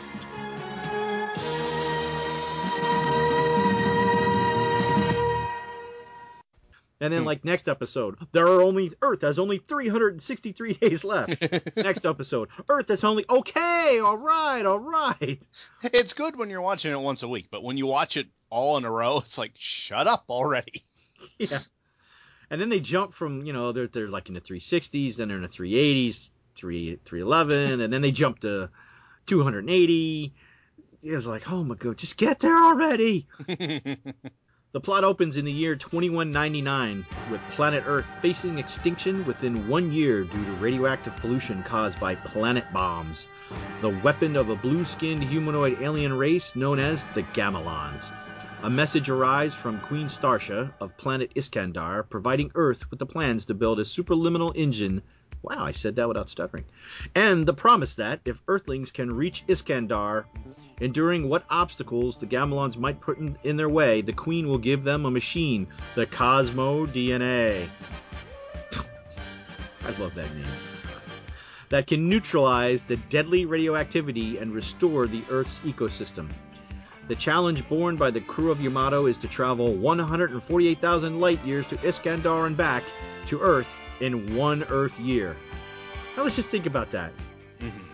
one hundred forty-eight thousand light years. Yes. To Iskandar and back. So round trip, two hundred ninety-six thousand light years in a year. It's quite an engine. Yeah. Well, uh, Iskandar isn't even in our galaxy. No. It's no, in they... the Great Melogenic Cloud. Mm-hmm. Along with something. Oh, oh, oh! I'm scared. Uh, Wait, I gotta be quiet. I gotta be quiet. Which, you know what? They well, no, no. Ugh. I was gonna say they almost give that away in the in the first episode. Yes. But you but don't know it, what you're looking at. Yes, uh, you you need to know what's going on to understand what they're showing you. Yeah, and that's all we're gonna say about that. Okay, episode one, the battle at Pluto. In the late twenty-second century, an alien race known as the Gamilons have attacked the Earth, bombarding it with... Didn't I just say that? No, I'm just, I know, I'm just kidding. Bombarding it with radioactive bombs and forcing the population underground. However, the radiation is seeping into the planet. Unless it's removed, Earth will become uninhabitable in one year. War with the Gamilons has also destroyed the Earth's space forces except for two ships. The Paladin, commanded by Alex Wildstar, and another ship, commanded by Captain Avatar. During a battle at Pluto, Avatar's ship is damaged. The Paladin gives Avatar's ship enough time to escape, but is destroyed in the process. And baby, it just ain't destroyed. They what, blow they it up like, real good. They had like thirteen Gamilon frigates or spacecraft or battleships, whatever. They circle it like a, in a they they circle his ship, and then they all fire at once into the center, and they just blow holes in it like Swiss cheese, and then it just blows the bits. This will be important later. Mm. That's all I'm saying now. Meanwhile, in a non see, ooh, we had a meanwhile. Meanwhile, in a non-Gamilon alien ship is hit in the crossfire and crashes on Mars. All right, you and I talked about this earlier. They're battling at Pluto, and the ship gets hit and crashes on Mars. That's how fast it was going. Wow! Holy crap, lady! Well, it's what a are you driving? Driver. Oh, well, that, that, that explains how she got from Pluto to Mars so fast and crashed into it. You crashed into a planet! Cadets Derek Wildstar, Alex's younger brother, and Mark Venture, with the speech impediment, investigate and discover a beautiful dead woman. Hmm. Yeah, they pick her up. Wow, she's beautiful. Like, you guys are getting creepy. Just put the dead body down, would you? Ejected from the escape pod and clutching a message capsule, they return to Earth in Avatar's battleship, and Derek notices the absence of any other ships. Now, you know, I, I, gotta, I hate to nitpick the show that I love. Okay, they notice there's no other ships in there. That ship wasn't that big. I mean, those other yeah. ships that were with it, and when you look at the animation in reference to the size, it's like, well, the, really, how many could have... Yeah... Yeah, anyway. It, that's one of the notes I have for the episode. It's like, oh, okay. Really? How big is this? Yeah, it's like, how big did you expect it to be? On the way back, they learn of Alex's fate. After they return, Derek confronts Avatar about Alex, but Av- Avatar says it was Alex's decision to remain. When the message capsule is decoded, it contains a message from Queen Starsha of planet Iskandar, who talks like this in a very high, fluting voice. She sounds a lot like Desslok. But... with no testicles. Starsha says the messenger was her sister, Astra, and offers Earth the Cosmo D N A, a device which can remove the radioactivity. The message also chica- blah, the message also contains plans for an advanced technology dubbed the, w- the Wave Motion Engine, capable of faster-than-light travel. As the Earth Defense Command deliberates, a Gamilon recon plane is detected sniffing around the ruins of the sunken World War Two battleship, the Yamato. Out of sheer boredom, Wildstar and Venture steal a plane, I mean, take a plane out unauthorized to investigate. The Yamato appears to be nothing more than a hulk of ruins. However, leaving the cadets puzzled as to why Gamilon would be interested in it. So. Whole lot of setup in this episode. Oh, yeah. Yes. I mean, uh, and some of my notes, while I did cover somewhat in the synopsis, was that, oh, no, no, actually, I mean, I think it was, uh, I read somewhere else, or maybe it was in another, like, you would think, well, why couldn't they stop the planet bombs? I mean, there's these big, giant meteorites that they slam into the Earth, but right. Apparently they were able to do them, uh, stop them at first, but then the Gamilons just kept taking out their ships, because like they say, they only have two ships left. Well, it's actually it, at the beginning of the episode's more than two, because there's yes, yes, there, yeah, that was a nitpick too. There was there was uh, Wildstar and Avatar ship, and there was at least two or three other ships out yeah, there. Yeah, because that, you that, see that a few a few Earth ships get destroyed before the very end of the battle. Mm-hmm. Okay, a little side tangent. When they're in the battle and the Gamilons send a message to Avatar for the conditions of his surrender. This is where I knew I loved Captain Avatar. Now, there is a a history precedence for this. Yes, the Ardennes. Oh, you looked that up too, with the Battle of the Bulge? No, I knew it. Oh, okay, sorry. Well, yeah, I knew it too, but I, I looked it up to get for sure I had the right guy. It was General... Okay, what Captain Avatar... Captain Avatar's response is, idiots! Yes. And then... Like, the radio guy turns and looks at him and goes, what, sir? I said idiots! I said idiots! And then, uh, Gamilon flee! Idiots! That's what the guy says back to them. There was a general, uh, Anthony Clement Nuts McAuliffe. Yep. Uh, McAuliffe? Yeah. Uh, he was a U S Army general at the Battle of the Bulge, and basically the Germans had them surrounded at a, a town. The story is that his uh, single word reply to the German commander was nuts. You know, and it's been debated that, you know, was he, he was saying, ah, nuts. You know, like, ah, crap. It's more like nuts to you. Yeah, but they, but they sent it back. they they gave it to uh, Lieutenant Colonel, and he brought the response back, and the Germans were all confused, like, what? and it basically, and they asked the guy, well, what does this message mean? He says, oh, in plain English, go to hell. So basically Captain Avatar's like, go to hell, we're not taking your crap, which falls into some good old broadside ship-to-ship space battles with, instead of shells, you have um, uh, lasers. Yeah, and that's one of my notes, is that these ships actually, they move, yes, they're in three-dimensional space, but they move and they fight like they're old Earth battleships. You know, they fire, they the turret moves over, they take aim, they fire a broadside. Mm-hmm. You know, it's, oh, and, it's and all very effects, slow. You know, I mean, the sound, the sound quality for some of the effects is also another good part of the show. Excuse me. Mm. Like from the sounds of the lasers to the wave motion engine to the wave motion gun. And th- this battle is also where we find out that Gamilon ships are tough. Yeah, they they take broadsides from the the Earth battleship and it doesn't faze them. And the Earth ships, they're like they're made out of paper mache. Yeah. It just, lasers ripping right through them, and then they just, massive explosions. I guess, uh, what was one of my other notes? Well, this, we we have uh, Derek's brother Alex is captain of, of one of the missile ships. Captain Avatar has decided he's had enough, and he's gonna he's retreating back to Earth. Alex sees that they're damaged, and he brings up, he protects their flank.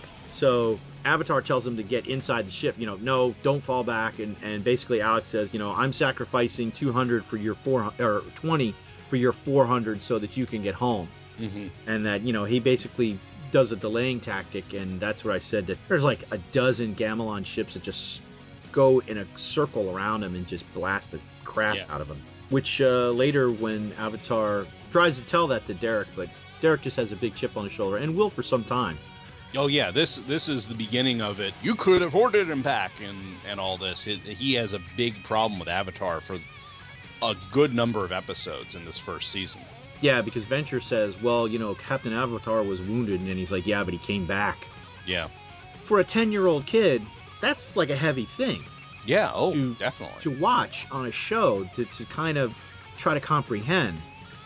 I gotta say, uh, poor, poor Astra. Oh, yeah. She was, like all Iskandar women, God, they're all hot. And know? They all look like Nova. And they all look like Nova. And, uh, man, Nova has got, uh, later when when we see her, holy cow, does she have some big eyelashes. I mean, those things are like giant fans. Like, you could cool a room off with them things when she bats those little eyes. It's like, whoa, lady, whew, it's getting cold in here. Yeah, I think we mentioned Mark. Uh, Mark Venture not only has a speech impediment, but he thinks he has a swagger. It's like, just shut up, dude. yeah, we said that Doctor Sane Rev Russell's the pig earlier. Uh, I Q nine is a voyeur, can detach his head and listen to uh, conversations. And uh, so I guess it's a good thing that the Star Force has Google Galactic for this trip. Yes. Here's Iskandar. Go to it. Well, I'm hoping they had the coordinates in the message. Well, that, that's what I hope. But, it's, you know, but, well, I mean, I, I'm not sure she would have included all the traffic jams along the way. You know, right, yeah. The, what, the floating continent at Saturn? Huh? What? Yeah, that's right. We said a floating continent with trees. And an atmosphere. And an atmosphere. And I think there's an ocean. Yeah, it's, it's like uh, Asgard in the Marvel Comics. That's exactly what it looks like.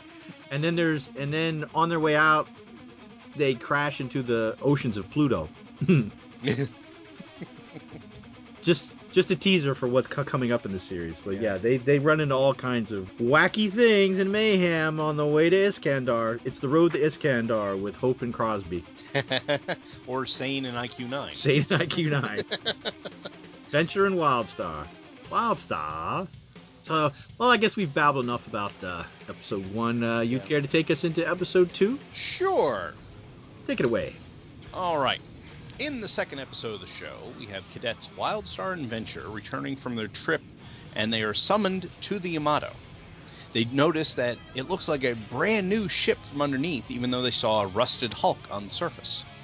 When they board, they find themselves inside a newly modernized spaceship commanded by Captain Avatar.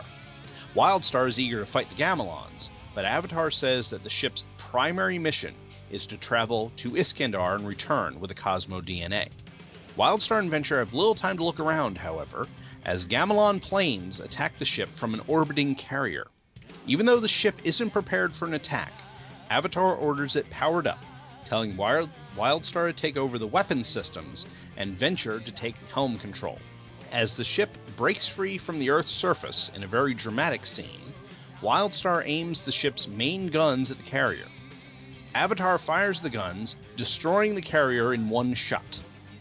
As his ship is exploding, the Gamilon general is able to send a message that what they thought was an underground city was actually a space battleship, the largest he'd ever seen. On Gamilon, Leader Desslok chastises his generals for the inability to distinguish an underground city from a space battleship. At the end of the episode, we're given our first countdown, where the narrator lets us know that there are three hundred sixty-four days remaining before life on Earth is extinct. I don't think we get the hurry, Star Force, hurry. I think that's like in later... That's uh, that, yeah, because, hey, there's still three hundred sixty-four days. They don't have to go just yet. Well... I, Again, I hate to nitpick this show, mm. but there would have to be some type of... Okay, they say that Wildstar and Metro return from their trip are summoned to the Yamato. Right. Okay, they just got the capsule from Starsha.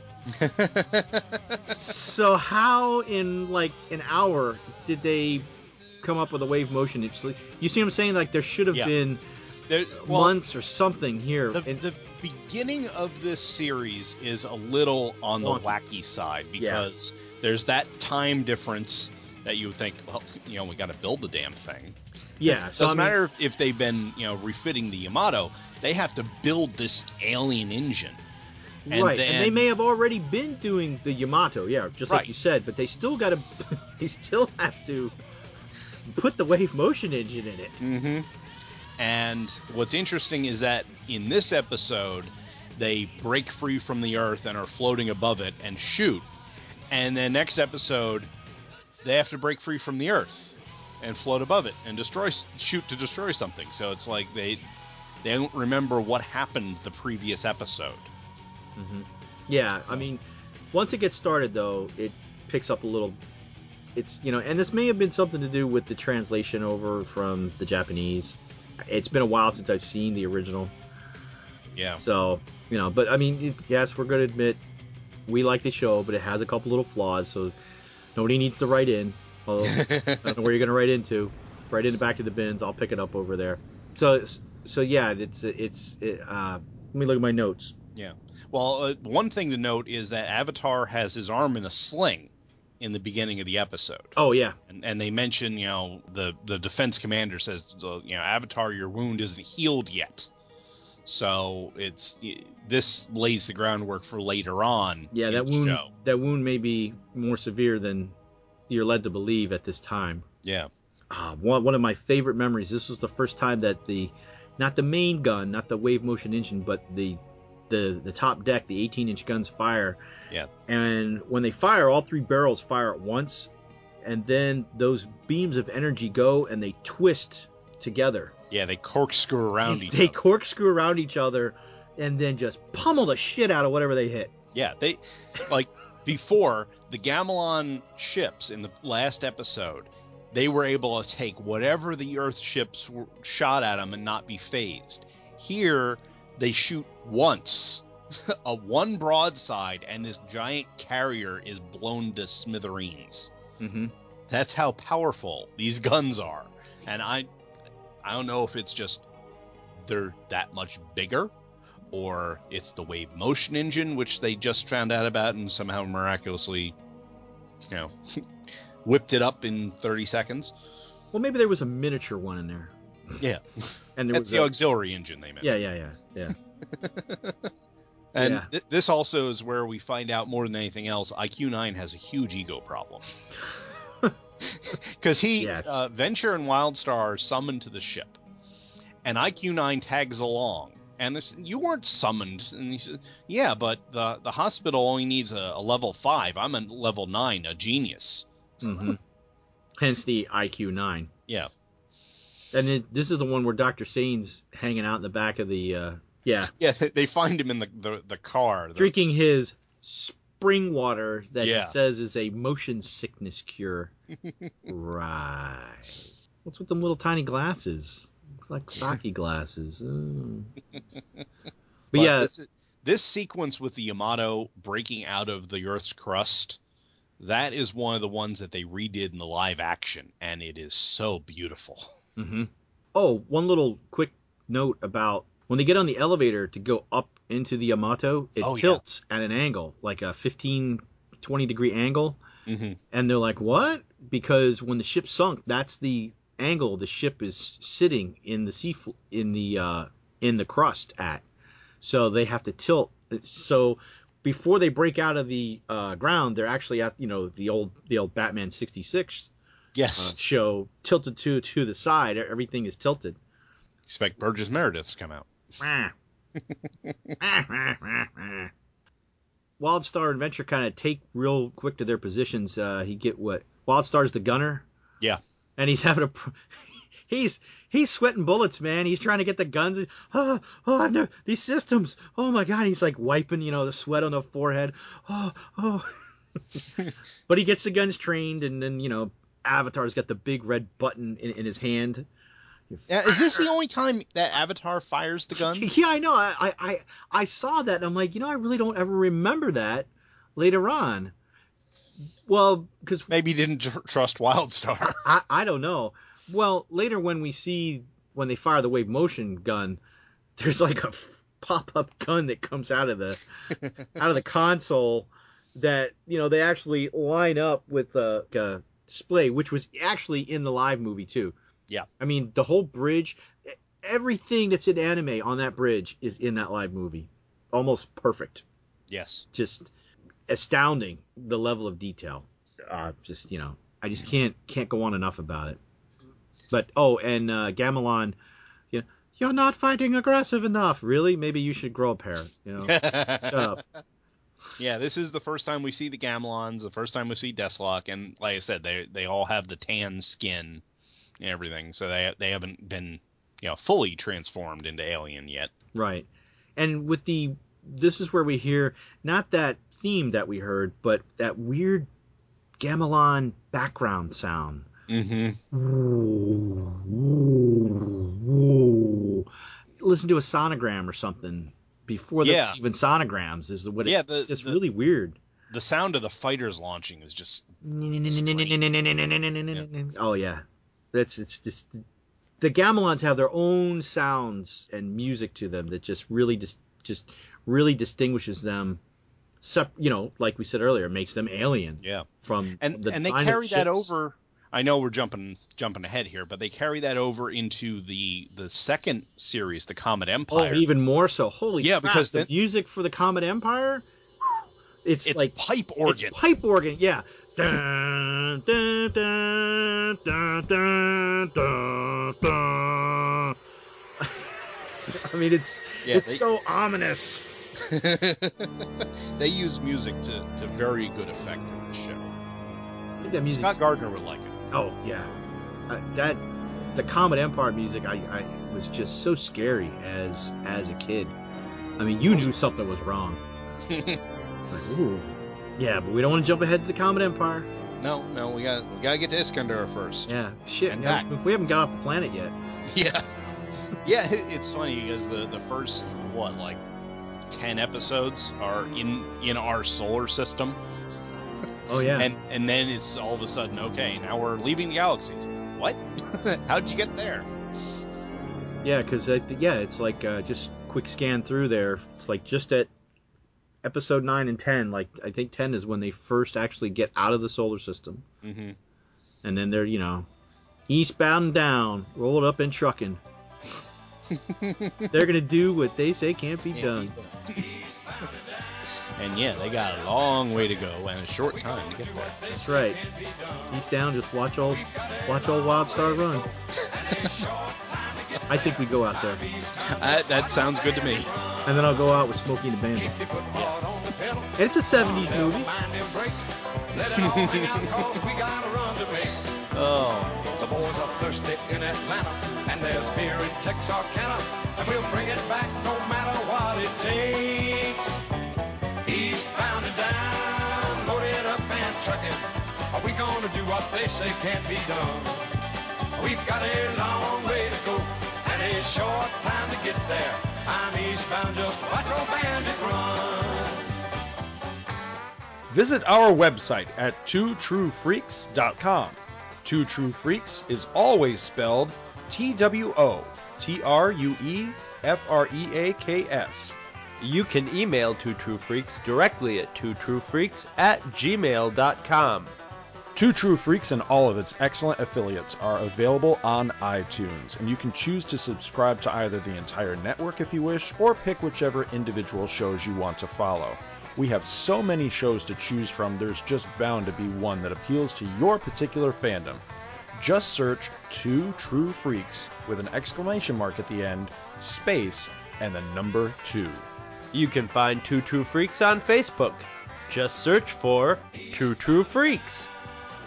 If you ever leave your house and you actually have friends, why don't you tell them about Two True Freaks?